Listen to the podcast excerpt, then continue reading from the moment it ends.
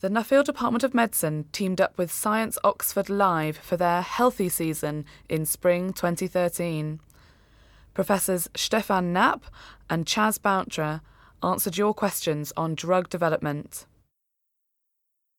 Have you really got a model for how this ought to work? We do have a model and we are pushing it. So, uh, what we've done is we've created what we call a public private partnership. So, in other words, we have lots of public funding, but we also have private funding from a number of private organizations, GSK, Pfizer, etc. So, we create this pot of money and resource and expertise, etc. What we're saying is that we are now going to generate molecules that we can give to patients, and we're going to take them all the way into patients, but completely in the absence of IP. We are hoping to, well, we will generate clinically validated targets. So, in other words, a protein that we know is going to do something in patients. It's that 1 in 10. We're going to identify that 1 in 10 and we're going to give it to industry. So industry can then work on that target. They can do what they're good at, and that's come up with a very good molecule at that target. They will have a de-risk target. They will fast track it through clinical development. Patients will benefit, and industry will benefit. The patient population for which we develop medicine is getting smaller all the time because we realize of the complicated genetics and the diversity of the diseases. So now you have also from a business point of view the possibility to declare something which is called an orphan drug. That means if you have a disease that is not treated by, by any medication and a company would have in the open a new medicine developed, uh, this product would still be protected by exclusivity for at least five years. I also wanted to just comment on, there's been a lot of stuff in the press recently about publication of negative findings. Steph and I enjoy some tremendous support from very senior people here in the university. I should also have said that we have been very much supported by the Wellcome Trust.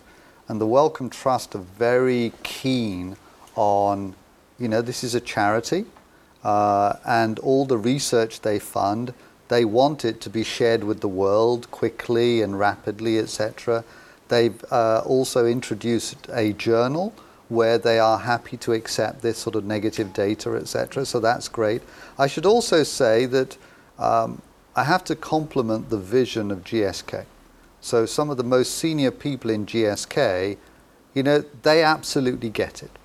They realize they can't carry on the way they are they realize they can't do this on their own, and they realize that you know they need to open up. So where this whole, many of the projects that Steph and I uh, are working in, I have to say GSK has been one of the leading funders. You spoke about the all the research institutes, that the, the, the, commercial research institutes, so Sandwich and so on, closing down. Yes. Are they closing down in the UK and relocating to other places which are cheaper, or are they just closing? They are closing and they are relocating to jurisdictions that uh, are cheaper today. So, like China, like India, like Brazil, etc., etc. And so there's a cost reason. But the primary reason for relocating to those jurisdictions is the size of the market.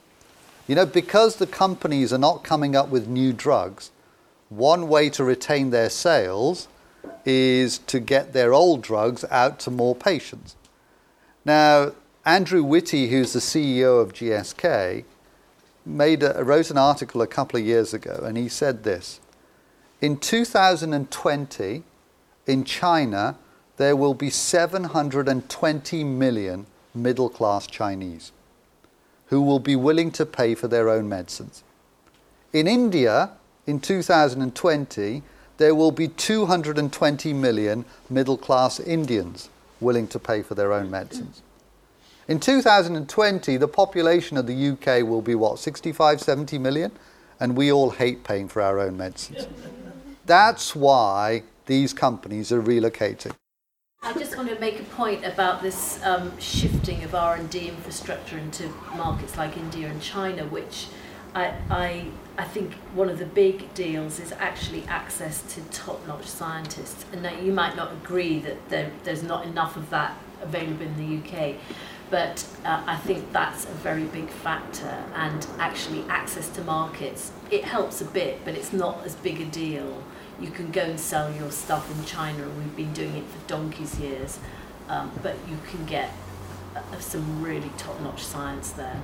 I agree that there are some very talented scientists in China, and they are producing uh, loads more PhDs than we are, probably 10 times as many PhDs as us. But, you know, uh, but I still think the fundamental problem is our understanding of human disease. And I think we need to do a lot more clinical research. Is there something to be said for slowing or stopping research on diseases of, old, old age? Um, for example, Alzheimer's, and instead concentrating on scanning the genome? Our ability to predict this are very limited. So um, you, you have different types of genetic diseases. One is you have a dominant mutation, and this is evident in the pedigree, and you know that uh, to a certain probability somebody in your family would get this. And then you have association with the disease that is uh, very complex, or let's say a probability of getting a disease. And we, we have been trying to do this with what we call genome-wide association studies. It means these are these are just uh, mutations or small changes in your genome that will, to a certain extent, predict um, uh, the occurrence of a disease maybe later in life. But uh, it is very, very difficult to, uh, let's say, look at a, at a genome sequence of a young person and predict with a certain probability if this person would develop uh, Alzheimer or cancer or anything in, uh, later. One of the things we're starting to get a slightly better understanding of now is how the environment affects us. So, you know, so how stress and diet and exercise, etc. I was just sort of thinking through what you were saying about people reacting differently to a drug.